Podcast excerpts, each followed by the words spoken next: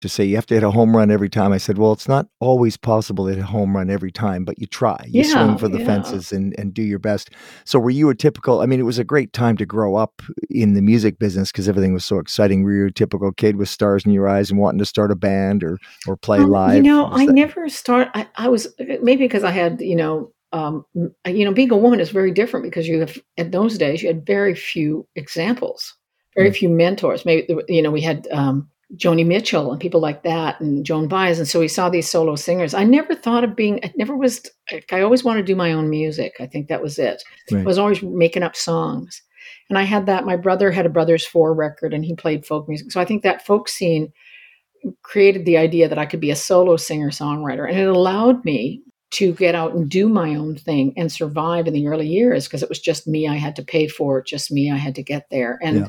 I started I started working with a band later in my later in my career and that that was really important too because it taught me how to work with other musicians. When I first record, I don't think I'd ever played with other people and I'm all of a sudden having drum tracks and you know Interesting. the Yeah. woman time forgot uh, because I just would stop and talk and do things. And, you know, that was the way I'd learned how to entertain just on the fly. So what did you do? Were you playing coffee houses and, and just, yeah. And, concert series, I play everything, you know, I'd have played a bingo if they'd asked me, you know, yeah. I just made a, I just made a rule. I will, you know, I'll open for anybody. I will never turn down a gig, no matter how inappropriate I think it is for me. Yeah. I was a solo singer songwriter and I opened for Downchild Blues Band with like bikers in Oh. the front row.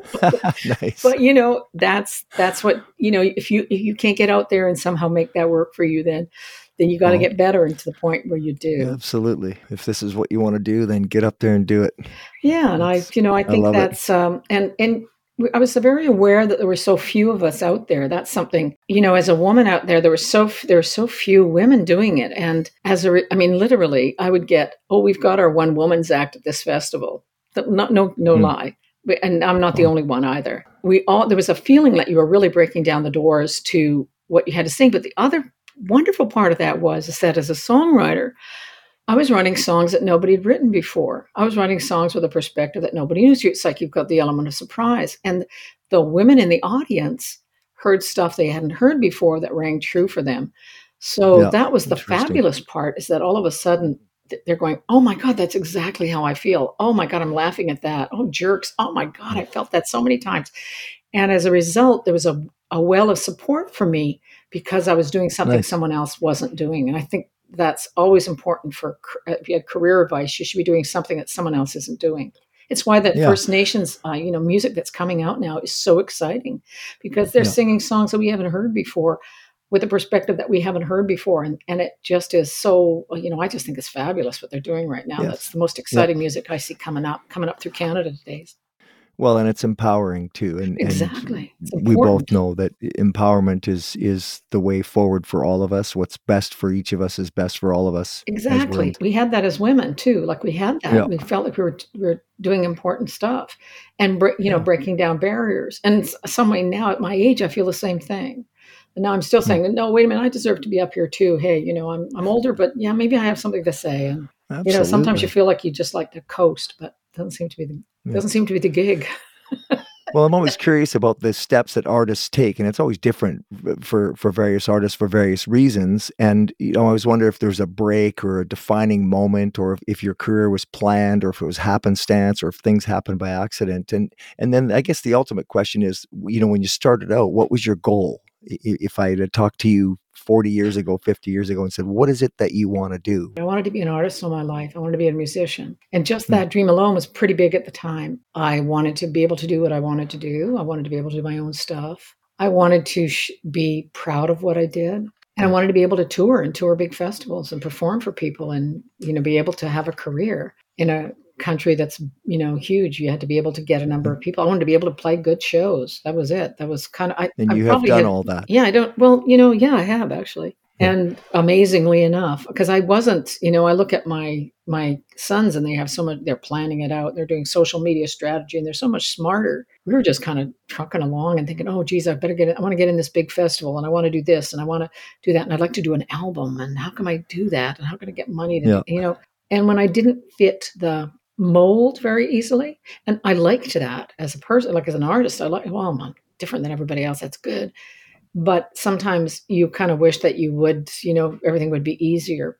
But as a result, uh, you know, I'm still doing it and I still own all my publishing and own all that stuff too. So which is even great, though the road yeah. is a little more circuitous and a little more difficult, perhaps, um, I think in the end it worked for me as a as a person and as a writer. Well, I suppose if you're an artist, you have something to say and you're getting on your own sort of soapbox and you're saying it. But for Yeah. you, you seem very self directed, like you started your own record label. That's pretty cheeky for Yeah. someone who's, you know, you've got uh, all the major labels out there. And that was the big goal back then, as you well know, is to get a deal with the major Yeah, label. yeah. I was from the prairies. It wasn't in Toronto. And maybe it's because I come up through independent theater. Like I was started out in theater and th- theater Yeah. companies and, oh, well, just make your own show and we'll put it together. Like that was kind of the, the attitude that was going through the Canadian theater scene in Theatre Hmm. Passe Muraille that I worked for. And there was a there was a bit of a movement happening, certainly in the folk scene, of because I wasn't, uh, you know, the typical girl group, I guess, or whatever that is. I just didn't fit the mold.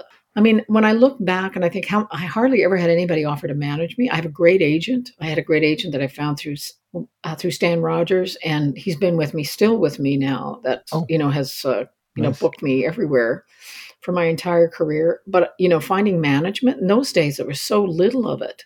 You know, Yeah. basically, the history of the Canadian music scene is the history of people being screwed over by their managers or not.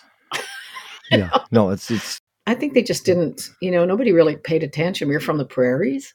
Like that was Yeah. like the, you know, large flat place before Banff. You know, most people just, there was, like, it's very different now, thankfully, that there's a lot more organization. There's music associations. There's, you know, there's connections and grants. And, Yeah. you know, the only thing you could, I mean, the only award you could get in the old days was a Juno. That was it.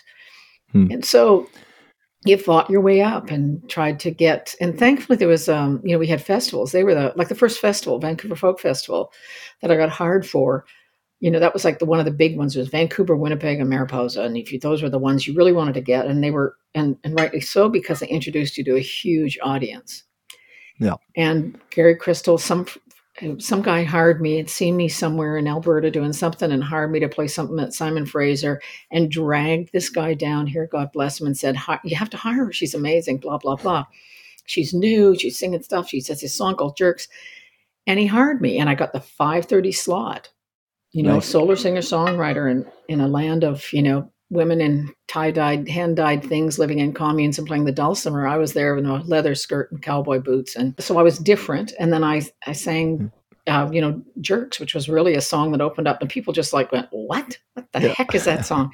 So for me, that was the, you know, that was a real turning point, getting that festival and just touring. You know, gen- I just toured, toured, toured, toured. Yeah. Some tours I made, Well, you know, came home with five cents. Yeah, I've heard that before. But then again, what your your overriding point about directing your own path, you know, it may be a little more difficult in some ways, but you get to choose the path. So many people I've spoken to were basically herded around by the the, the handlers and the record people, and ended up with very little or nothing. Anyway, couple couple people I talked to had to claim bankruptcy because they owed money back. I know it's just it's shameful. It is shameful. Yes. And so, in some ways, I think I was blessed by, like, as I say, nobody cares what a Canadian female songwriter did in those days. They didn't know who you were. You lived in the prairies and you kind of snuck around. They might see you like I opened for the McGarrigles, and, you know, people within my industry certainly knew who I was. And there were, but I was never approached by a record label ever. They hmm. just didn't know what to do with the likes of me. And I'm kind of grateful in the long run. Yeah, no, I, I think I think you you make a good point. You forging your own path. At least you got to pick the path. you know, I, it's not like I did it all alone. I had a great, you know, I had the folk scene. I had women supporting me. I had a great agent. I but you Yeah. know, it was all in that scene. And the festivals were really the key to being able to. Festivals are really the key to being able to get the audience because it's the audience. First tour I did was with Heather Bishop, a great artist out of Manitoba. And she, her and I, the three of us, we said, well, you know, we can't even get arrested. We can't get a review. We can't get hired because no one knows who we are. So we booked three halls, one in in in Winnipeg, in, in Edmonton, one in Saskatoon, one in Regina, and one in Winnipeg. So I booked the one in Regina and the one in Saskatoon, and I, I was living in Edmonton at the time. So we just got our friends, my friends in theater, you know, came and did the lights and all nice. of our friends, and we just put up posters ourselves, and we just did it. You know, try to get, try to it. get a reviewer. In those days, they would send out reviewers, and CBC played you or whatever that was because you were coming to town, and that was the first thing that got us kind of noticed. It was called Saskatchewan Suite in Two Acts. Nice. We got audiences, we got people out. And that was the first kind of step to seeing, oh, okay, we could do this. And a few people find out who you are, and then you maybe get hired at a folk club or you get hired at a, you know, an event someplace and the waffle picnic or something. yeah.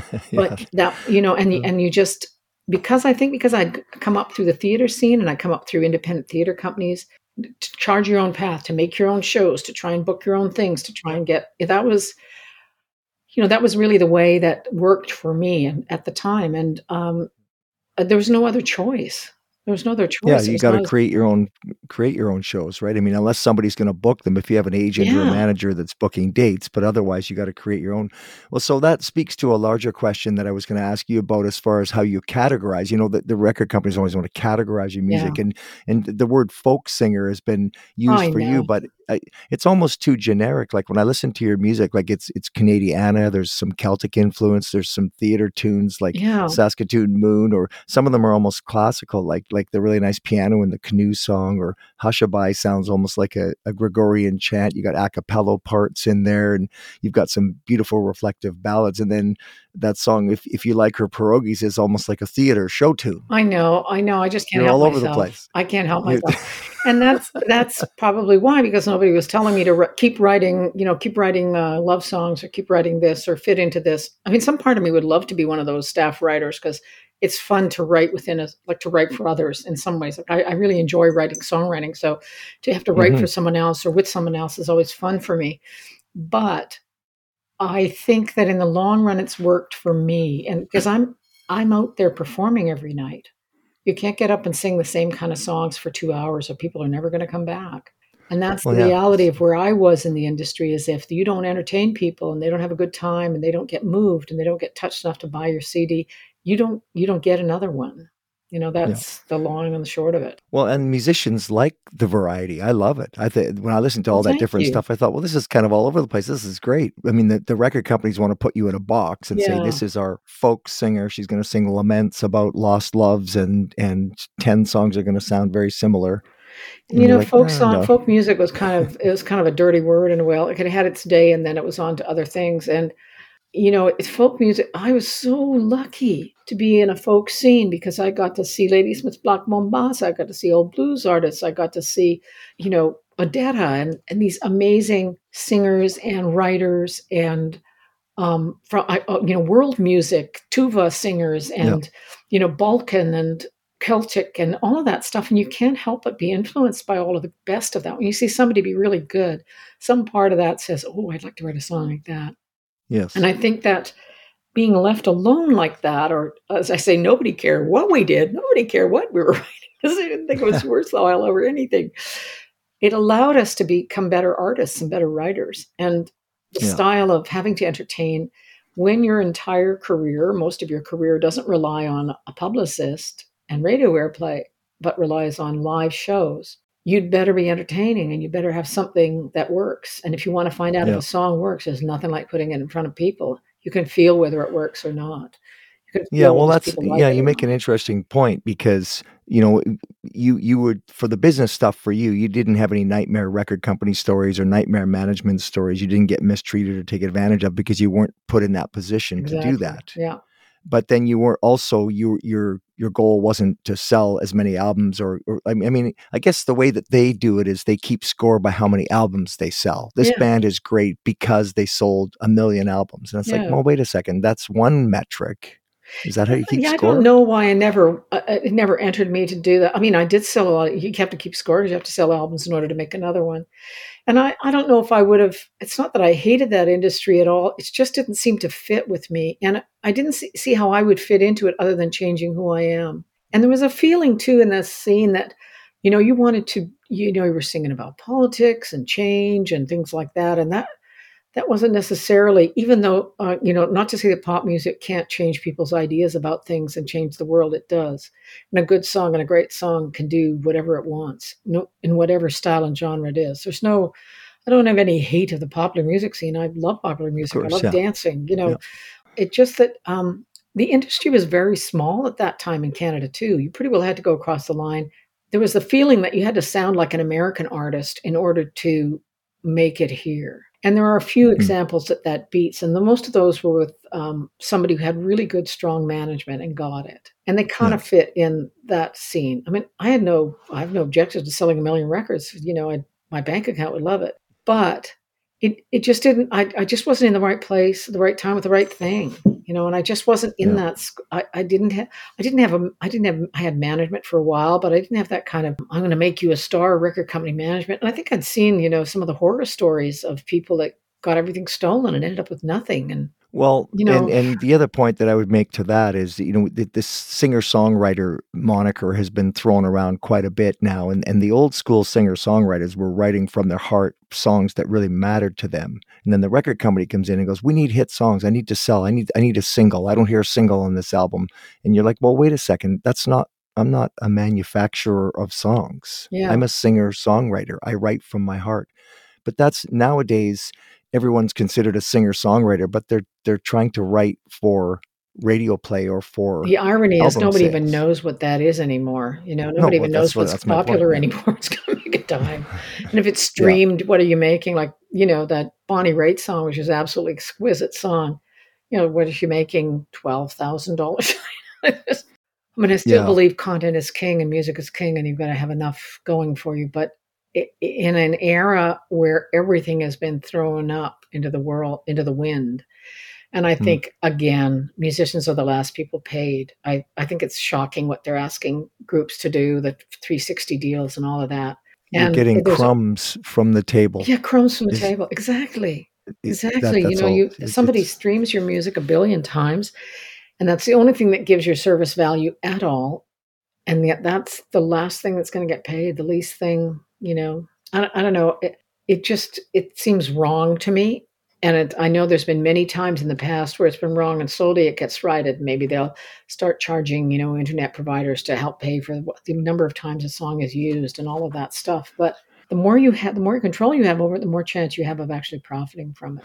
Yeah, and that's that's if you keep it. But did you see when Peter Frampton uh, testified before Congress? Yes, I, I, saw that. Good for yeah. him. Good for him. Yeah, I thought so too. He had millions of streams and they sent him a check for $1,200 or something. He was a major star. I mean, he wasn't a fly by night guy. He yeah. he was not getting in anywhere near. And he'd also he been, been in the times when you actually made money from people hearing yes. your songs, you know. So that's what's so shocking yeah. for him, I'm sure, too, and for the rest of them. Yeah. Here's this guy that's a major star and now he's making $1,200, you know. He, he's getting crumbs and he's like, if, if I mean, just the model. And then, and then what was the point that the guy that owns Spotify is worth hundreds of millions of dollars. Yeah, yeah, yeah I don't. Yeah, it seems so, wrong to me. But you know, there's always people in there that don't actually do the thing that are trying to make money off of it, and they seem to get the money first.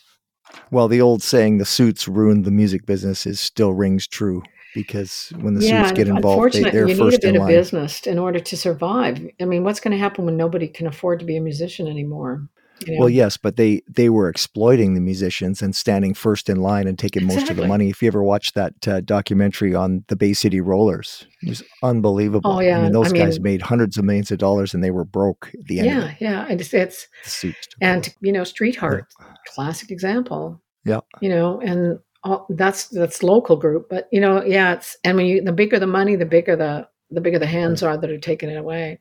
So I want to ask you about a few songs. So I, I, I, did I count correctly? You've done sixteen or seventeen studio albums. Is that right? Yeah, this one is the eighteenth. We're just getting okay, ready to do beautiful. now. So and and really nice. I sort of tracked your career. I, I I see you got to work with Roy Forbes in the '80s. That was yeah. Nice. He's still a good friend. And, yeah, well, I lived oh, in, in in Vancouver at the time, so we connected up and would we wrote some songs together. And yeah, no, no, oh, and of course he was very very well known around here, and I did speak to him on the podcast. So and he's still active as well. Yeah, I'm still writing great stuff. Yeah, yeah. as always, Good. you know. And then you did some some children's stuff. I, I, I listened to a duck in New York City and a poodle in Paris. It, yeah, totally great. I love it. I love it. Poodle in Paris. Like, how could you not? How could you not write a song once you thought about it? that's been the gift of my career. I'm not, you know, sitting on a million bucks and, you know, in the Bahamas, but Yeah. I'm looking around. I get to have songs that I'm really proud of and I really like. And I get letters, the most amazing mail from people. I listened to this, my, Yeah. like this, I would put this on with my child who was colicky and I, you know, the lullaby thing, you know, I've, I've, for those are the things that keep me going as an artist. I mean, you have to Yeah. make enough money because you have to put food on the table and braces on Yeah. your kids and stuff. But Hmm. um, I've always managed to kind of squeak by. And you know what? It's Yeah. forced me to keep doing it. I didn't make enough money that I could just be coasting now and retired. And you know what? It wouldn't suit me either. I Yeah, love doing go. this record. I love writing it. I had a, I, I got a, I actually got a grant to sit and write for six months, and forty Beautiful. songs later, you know, I, that to me is thrilling. I love doing that, Yeah. and you know, to be able to to still keep doing it as long as I can keep singing, and I'm, my tune is good and all of that. But Yeah. you want to be an artist all your life. You want to be making stuff up, whether it's stories Yeah. or songs or it's a way to connect with other people. There's, Yeah. You know, there's always somebody who needs to hear. Oh, we goes. one of the latest songs. Of course, you can't please everyone, but you there's always some you do, and that to Yeah. me is it. Music, never, Yeah. music is a lifeline as we drift. Never doubt the beauty of the gift. Well, for sure, and find and you find your audience. There's certain people like they they're they're connecting with what you're saying, and that song you did, "Love Sask," is is a great play on words. And I love the way you wrote that together. But it, it reminded me there was a there was a thing on Facebook years ago where uh, a survey, and then one of the questions on the survey is, "Where would you rather be right now?" And the one of the ladies, this single lady that I know, answered, "In love." Yeah. And it was kind of odd because it was supposed to be a place, but it was a state of mind or a state Yeah. of being. And then I that that's what it reminded me of when I listened to Love Sask because it was a great play on words, the way you mixed it in together with being a place Yes. inwardly and outwardly. I'm trying to find Very the. cool. I keep trying to find the name of the, of the. I want to send that record to actually to the residents of Love Sask. I keep trying to find the name of the postmistress or postmaster that's there, so I could just send a box to them and say, please put it in their boxes. Yeah. Uh, yeah. and then as I track through your records, you know, like it, it's it's pretty cool because that like that better things to do is- yeah. a great great song Thank and that's you. one of your most recent ones and and you have a band with some drums or some electric guitar in there and stuff too so you kind of you're not restricted i guess is what i've what No, trying and in to say, fact, I'm playing works. a lot with my son's band. Um, my son Aleksi, but both my sons are musicians.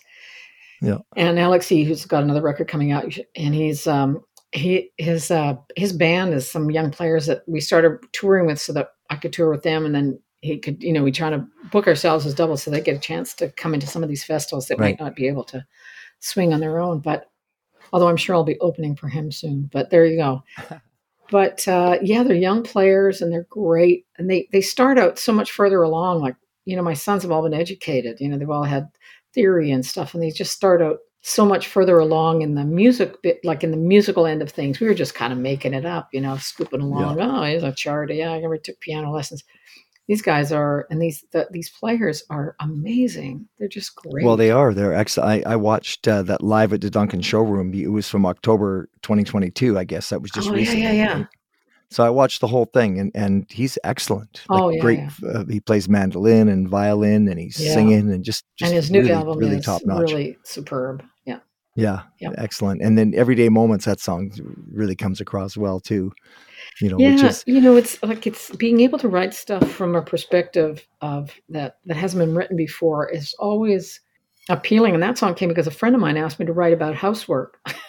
Because nobody ever writes Yeah. about housework. We do it all the day, all the things we do, and nobody rec- recognizes or thanks you. Or Yeah. So, and that to, to for me, that was it, it's an interesting challenge to to be asked to write something about you know what your life as a woman or your life now or whatever because you know there's others out there that are going to connect with what you sing about. That's what to me is the you know is is wonderful to be able to see people recognize themselves in what you're singing about or well, I eh, that was what I was going to ask you about too, like the message in your music, because you know some some songwriters they you know it could be pablum. It doesn't matter whatever the content is, or if you're a song manufacturer, you just want to Yeah. write songs that have you know some sizzle to them and people might buy. But there's a real message in your music, right? The social, political, spiritual, animal. You talk about the sacred feminine, life in general, women's empowerment. So you've got that song "Come All You Women." oh yeah yeah example. that that was the, my she shanty The Yes. she shanty. Yeah, there you go. Yeah you know, I- you know it's some- not something i had out to do it just is inherent in the way i think you know I'm happy that that's the message coming through. But it's very Yeah. rare. Anytime I actually start to write a song with a message in it, it's always dreadful. It is. It's always terrible.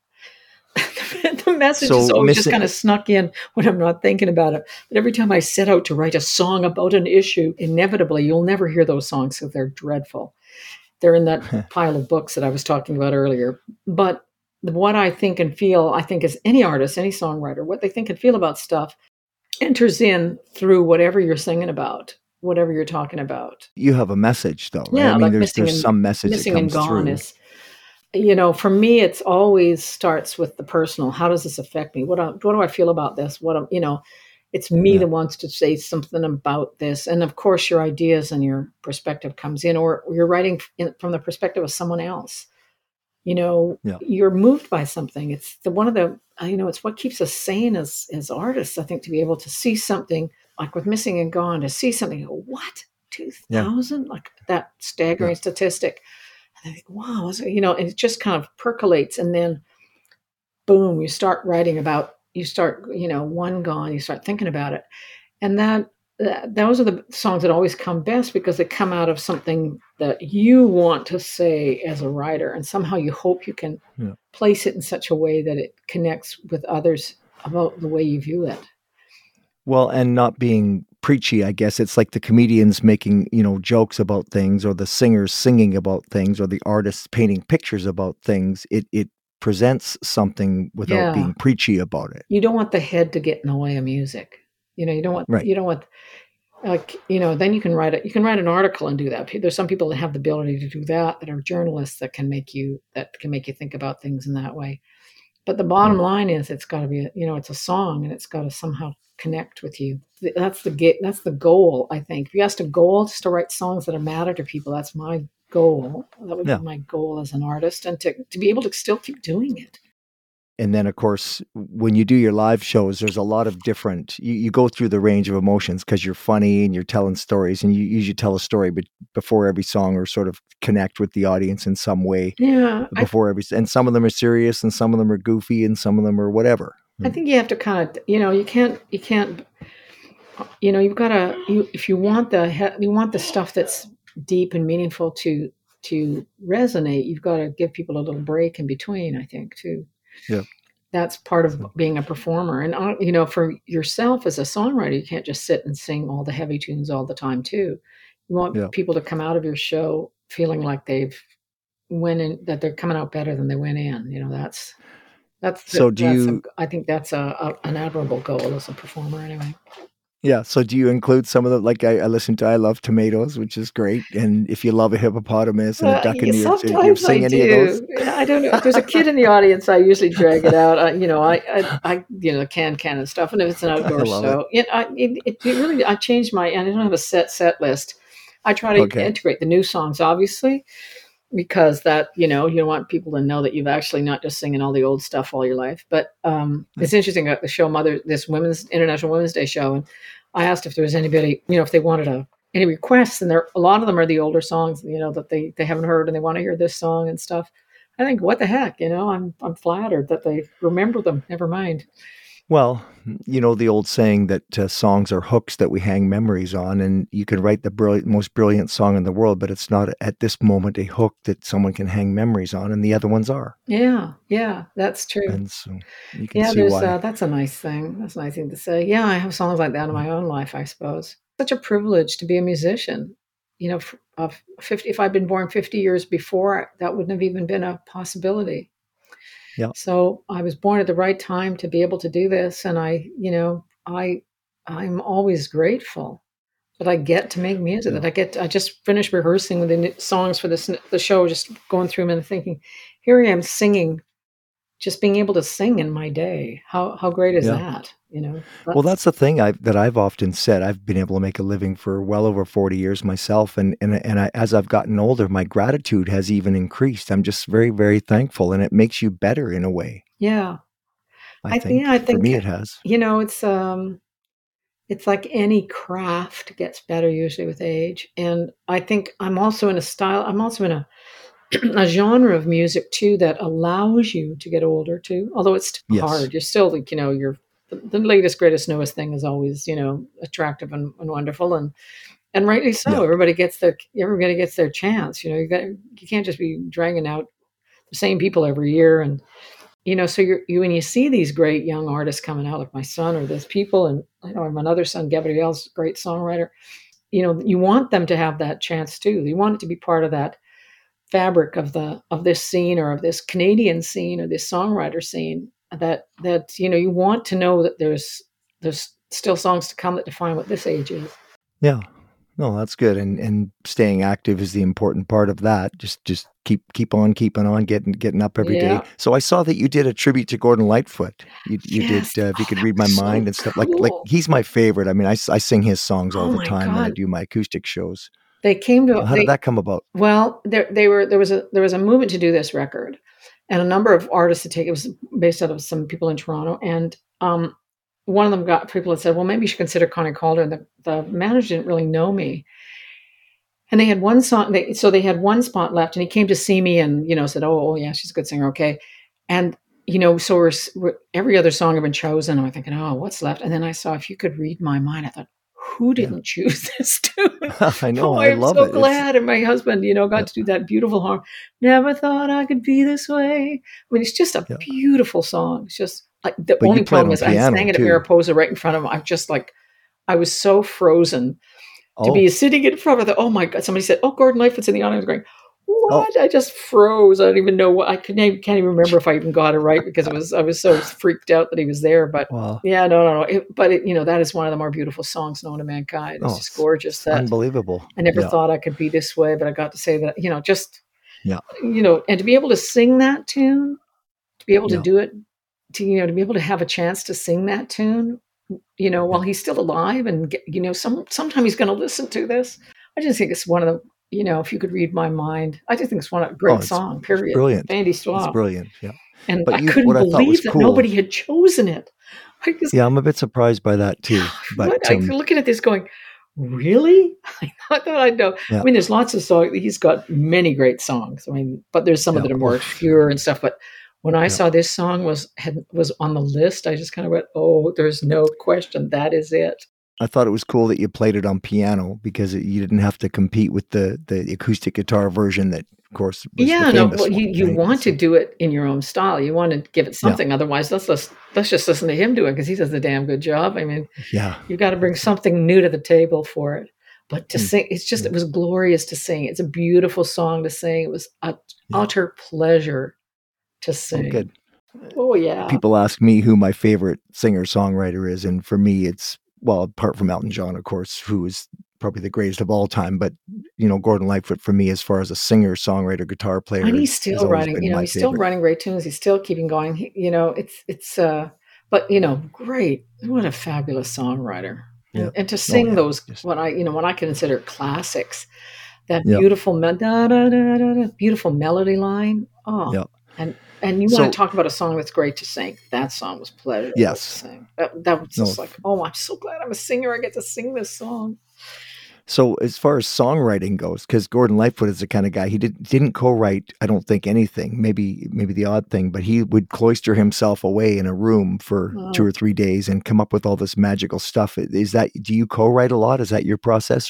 I co-wrote with BM, and I've co you know I've covered a couple of artists. Nobody ever approached me about doing it. I guess I like writing with other people because it pushes me in in directions that I didn't Hmm. normally write, and I think that's Yeah. challenging. I write on the fly. I write. You know, I'm I was a mother. I am a mother. You know, so I had little kids a lot of my life, and you just kind of write whenever you can. And but this last um, year, having to having the opportunity to write, and I had a project I would write for so many hours a day, and that was wonderful because there's Yeah. a lot of stuff and i was i you know i had a guitar teacher that made me play differently i said just teach me something i don't know i don't you know i'm not a bad player i'm not an you know i'm not a I- you know i'm not a really spectacular player by any stretch of the imagination but i'm not a bad player and he just got me doing all these things and it led to other stuff i think sometimes there's a little Cool.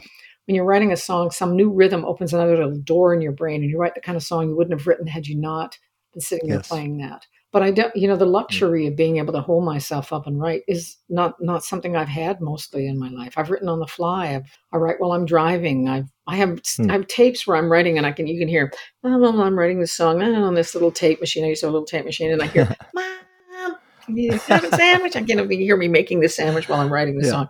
And that's that's the kind of uh, I you- I don't know where ideas come from, but having the time to Yeah. sit and work them, that's that's the real Yeah. you know that's the that's also a luxury. yeah, Yeah. But, but that's where the real work begins, and to collaborate with other players and to bring like uh, there's you know one of the like it's, it's so amazing when you hear somebody bring in a great bass line to something you're doing. You're sitting there writing it on the guitar, and then all of a sudden this bass line comes in, and you go, oh yeah, like when there's a real key rhythm, when there's a real solid rhythm happening, and you see where the song is going. That's that's an amazing moment, and that to me is, Yeah. um, you know, you've written this song, you kind of hear it in the background, but when you actually hear musicians actually doing it, and then they come up with a lick you hadn't thought of, it's Yeah. wonderful. It's playing with Yeah, other people is just fab, you know.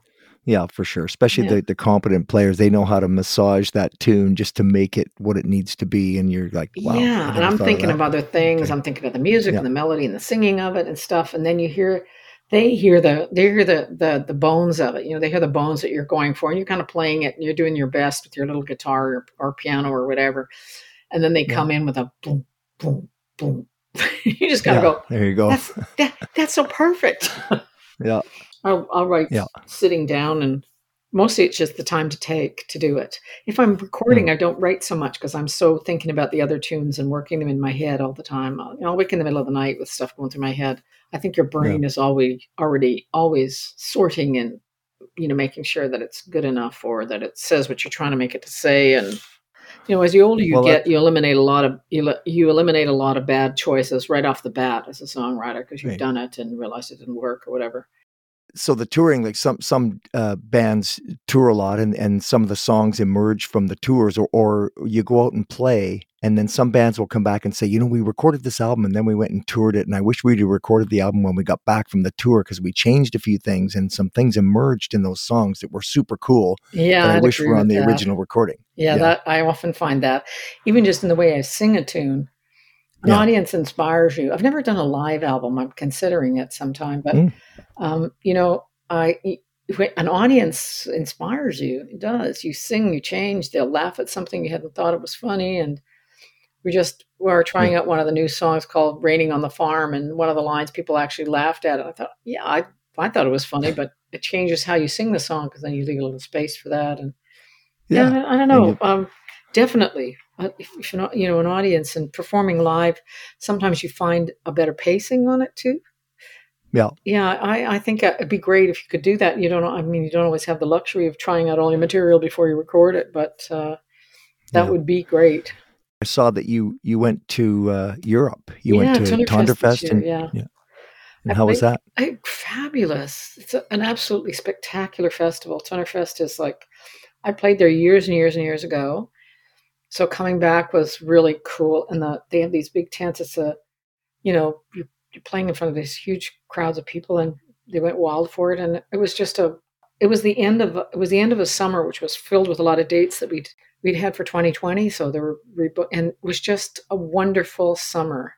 And it was the kind of the end before we headed out on tour, the last festival, summer festival, and it, we're so tight by that time, and it was just a total pleasure to do. Tonderfest is one of the one of my favorite festivals, and to be in Nice. Europe, you're you're always kind of wondering, you know, because I'm so language based and singing in English and stuff, but they're way smarter than we are and speak English so well. anyway, it was really uh, it was the, the Danes are probably some of the more hospitable people on the planet. Oh, They're nice. lovely. Yeah, I've got some Danish friends in it, but I have a friend from Sweden, and I asked her one time how many people in Sweden speak English, and she said it was like over ninety percent. Oh yeah, yeah. We're Like, like we're um, so, so, so they get it. they must think we're just dolts that we don't speak Swedish. I do speak some Norwegian, however, I can kind of Yeah. work my way through the menu at least in Denmark and Sweden. My my So, how many times have you been over to Europe? Have you toured a lot over there, or just I did before trips? the kids came along. Um, okay? I think the last one of the last major long tours I did was with my newborn son, and that was kind of crushing. But I, Yeah. when that happened, it kind of um, it's it's a whole thing. Europe. I'm sorry I didn't tour more there actually, but I was starting to tour so much in in in the United States and in Canada, and that was we really wanted to cement our touring in Canada at that time too. My, my manager at the time was going. You know, we got to get, uh, we're, we're out there, we're delighting audiences left, right, and center, but our own country doesn't know what we're doing. So, and it was Right. because of the kids, it was much easier than, you know, I toured with my children. So, you know, touring with kids is, you know, I thought I'd be able to get my niece to travel with us and, you know, I can have family members. I, you know, wasn't just going to hand them off to, nam- to n'importe qui, as they say in French, to whoever. Right. You know, I had people to watch them and until they were old enough where school became an issue. And then we had to kind of change our touring and tour more Yeah. on weekends and that sort of thing. So, did you do a lot of tours in the U.S.? Like, did you ever think about moving to the U.S. or trying to hit that market up? Yeah, I we did quite a bit of touring there, and it, it it's uh, was great. Um, I think I probably should have even toured more there. I never thought of moving there. No, I'm I'm a Canadian, and I identify with Canada and the West and stuff in such a significant fashion.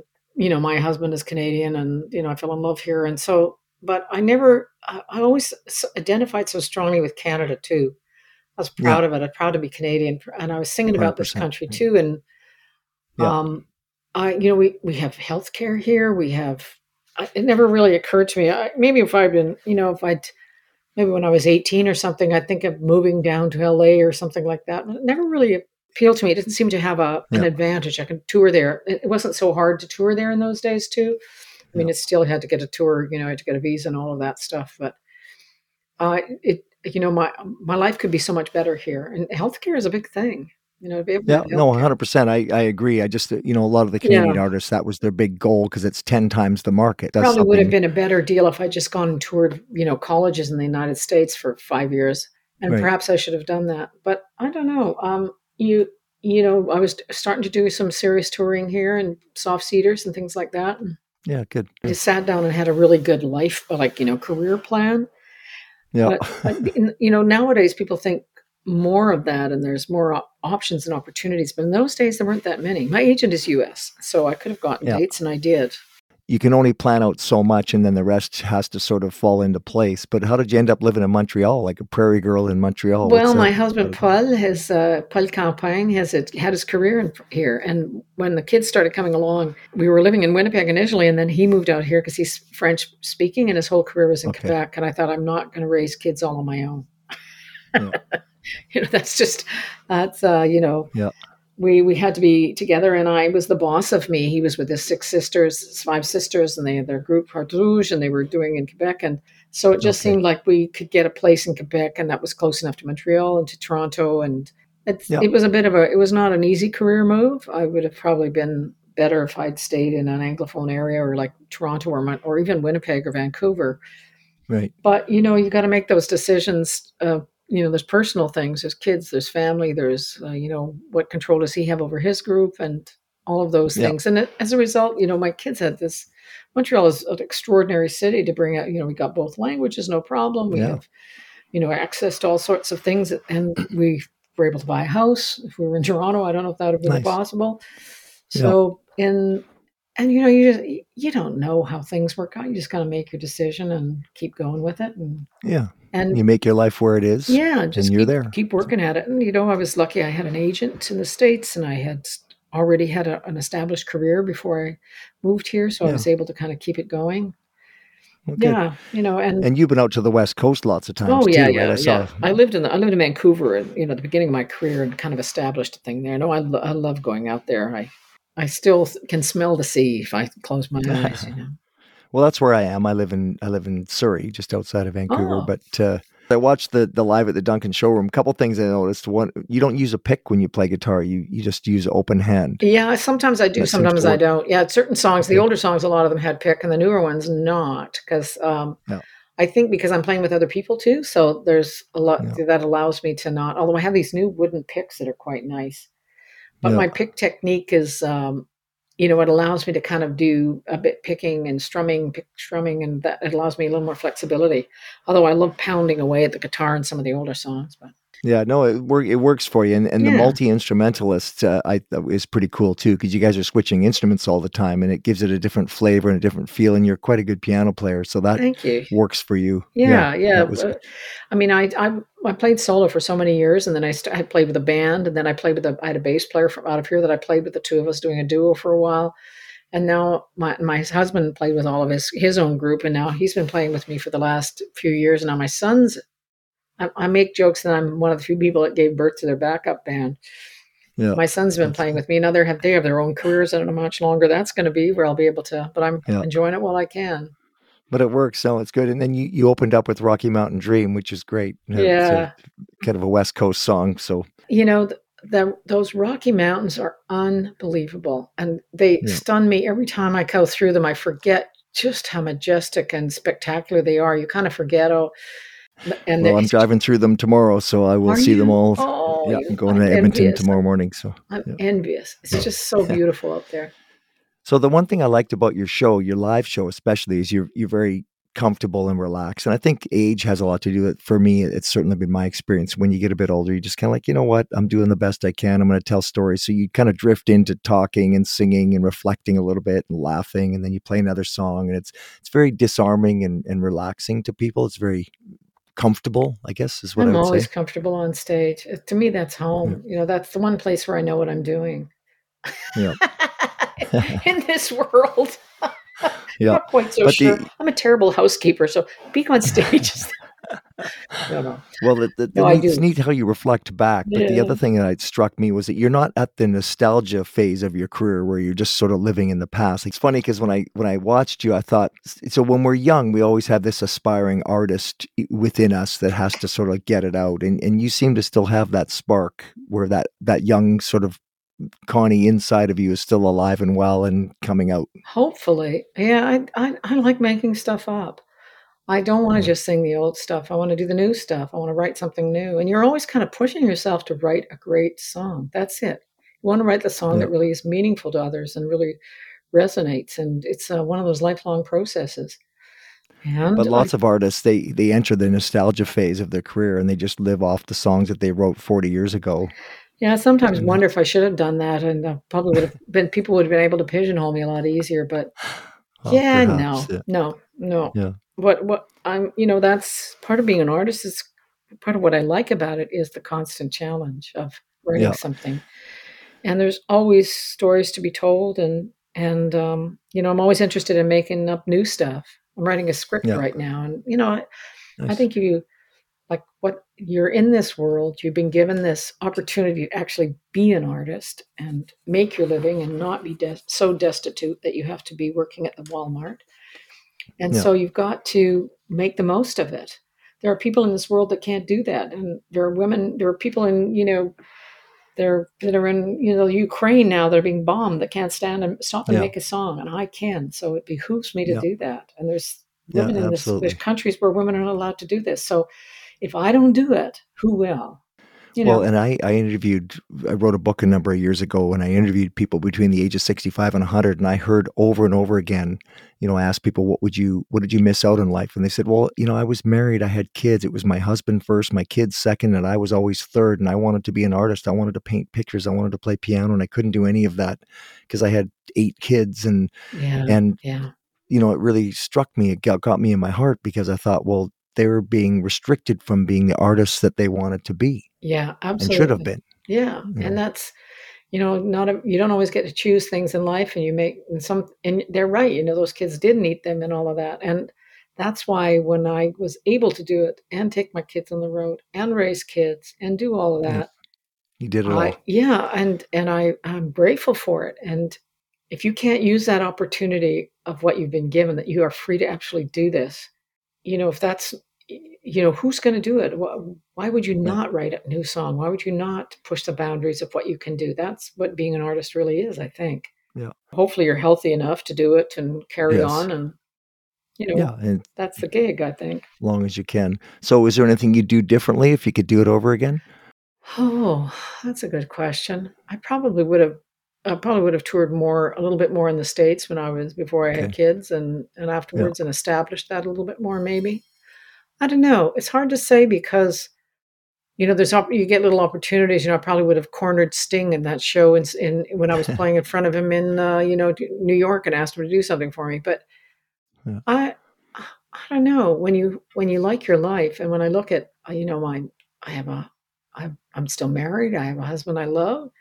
He loves me Yeah. back. We get to work together. I have these two extraordinary kids, and I have a great family, and I have friends across the country and I'm still able to do it and people still show up to hear me play, I'm, you know, I I can't I was some somewhere along the line I did something right. You'd always like a little bit more money so you could like start projects and do things, but all of those choices might have changed what I'm doing right now, and I might not have the ideas I have, and I might not be able to have the see the things I see. So when something goes wrong in your life, it you know you can write about it. When Yeah. you know that's that's Yeah. I I I just consider myself fortunate to be able to do it. Yeah. No, that's well, I must say you drew me in. I I I went through a bunch of your stuff and I thought this is there's some substance here that is certainly worth listening to and and touched me in certain ways and and you write hooks but it, they're not like uh pablum sort of hooks. They're hooks that are meaningful hooks, Well, thank you. you know, or like like that 4 in the morning I cry, you know, I mean that that that gets you. that's a song I love singing. It's great. Oh yeah. Really good. You know, Yeah, so it, it's uh, it, you never like you. You sometimes look back, especially when you get older. Oh, what is the impact of my work? And I just go, Mm. oh, who cares? The impact is that I'm still able to do it. At least I did it well enough that I can still do it, and I want to keep writing and keep hoping to write. Like Yeah. my son sings one of my songs called "Wheels Like a Chevrolet." Now that, yeah, I did see that. That yeah, was he's good. Like that's he Yeah. makes it his own, and that to me Yeah. is just like the greatest compliment. He's taken one Yeah. of my songs and made it different and better. I mean, I think he does it better neat. than I do it. If you really want to go to his head, but Yeah. Did you rub shoulders with lots of different people? Like, did, did you know Shari Ulrich or yeah, yeah, Patricia yeah, Dahlquist or absolutely, yeah. Valdy, Gary. Fjellgaard? Yeah, Yeah. yeah, all of those people. I they were all in my scene, and uh, um, and they're all. That's part of the great wonder of this business is the kind of cool people you get to meet and um, and musicians you get to work with over the years. Similar mindset, I guess, in some Yeah, ways, the right? writers, great writers, you know. And uh, yeah, no, I I missed I missed living. I missed when I le- left Vancouver to go out to Winnipeg to be with Paul. That's I missed I missed that community that I had established there. I, I regret, you know, not regret leaving there, but I missed those people. I missed the Roys and all of those of yeah, that you, you you see them when you come through town, but it's not the same thing as being in the town and hanging out and doing stuff right. together. And yeah, Shari Well, gave birth to her like you've, backup band too. So there we go. We had a wonderful moment in Perth yes, two a couple of years ago where we did a show and they, they had three performers, a, a country performer and Shari and I, and my son, who is a fiddle player, you know, and her daughter plays violin as well with her. And they played together on one of our songs. It was just like oh, wow. we looked at each other and went, just started to cry because it was so beautiful. We'd grown up, we'd been neat. pregnant. Her, she was pregnant a little bit before me, but you know, we've been basically pregnant Yeah, together. And and then to see our kids playing together with us, it was just like, oh man, this is just too fabulous, just too wondrous. yeah. No, that's great. And it's funny because I used to ask my guests, you know, how has the music business changed over the last 50 years? And they usually just laugh and say how different it is. But but what your point was earlier about good music will win out, like quality human based good writing and singing and playing will, will always be king. Whether it'll make you a world star or make or be meaningful to some audience member, like it's what's your goal? And Yeah. we all like to have, you know, be fabulously wealthy because it means you can still keep doing it, right? If you're famous, then you'll probably Yeah. someone to pay for your record or you buy your record or whatever. So some part of you kind of wants that because it means survival. But oftentimes, you know, there's different forms of survival. Being able to write what you want is survival. Being able to reach people is survival. Being able to play and Mm. perform small or large audiences, that's got to be, um, uh, you know, I don't think anybody stays in this industry or this business for a lifetime if there's not that hit back. And so for me, anyway, that's that's what it works. That's what it, it that's what it's like for me, anyway. Well, good, yeah, and, and I appreciate it. And we've gone a little bit over time here, but uh, I didn't even get to hit on the the children's books and the Junos and the Order of Canada. You got a lot of things that uh, a lot of accolades and, I and know sort of it's so fabulous. Uh, It's kind of surprising, really. I, you know, always surprised when that happens. like what? But Well, but I'm thrilled, not, nonetheless, because you sometimes wonder whether you're doing, you know, like any artist, you wonder what, I'm, I'm- especially in a recording. Pro- if you find this in recording. There's that point before you're you're mastered and done. Where you go, what was I thinking that I could write? These are awful. I'm terrible singer. I'm terrible songs. What was I think Because everything you're listening to it in minutia and you begin to doubt whether yeah you're, yeah. you're too close to it at that yeah point. you are too no, close to it exactly. and then you back up yeah. and you think oh no no i i the, the I like this song initially and there's a reason and you know yeah but it's always nice to be acknowledged elsewhere it is well, for sure, and and again, I, I, like the old piece of advice: just do your best and see what happens. Just leave it there, you know. And and I think that you're a living example of that. I encourage Thank my you. listeners to uh, to check out Connie Kaldor and and some of the songs and the stories and the reflections and just yeah, you really uh, you really got something going there. It's really impressed me. So I appreciate that. And, yeah, and I appreciate you taking the time as well to uh, to share some of that with me. We like to have a bit of an extended conversation so you can flesh sorry, some I of guess we did go on. Yeah. No, it's all Gosh. good. No, I appreciate it. Many thanks to Connie Kaldor for being part of the Liner Notes podcast and sharing some insights from her life in the music biz. More information is available at conniekaldor.com. And then she's active on Facebook, uh, Connie Kaldor, and then YouTube channel as well. Got lots of great songs on there at, at C Kaldor. We hope you enjoyed the podcast and invite you to subscribe to it and share it on social media so others can enjoy it as well. And we also invite you to listen to Dusty Discs Radio Tuesdays and Thursdays to hear music from the Canadian artists you're hearing on this show. So until next time, I'm Dan Hare.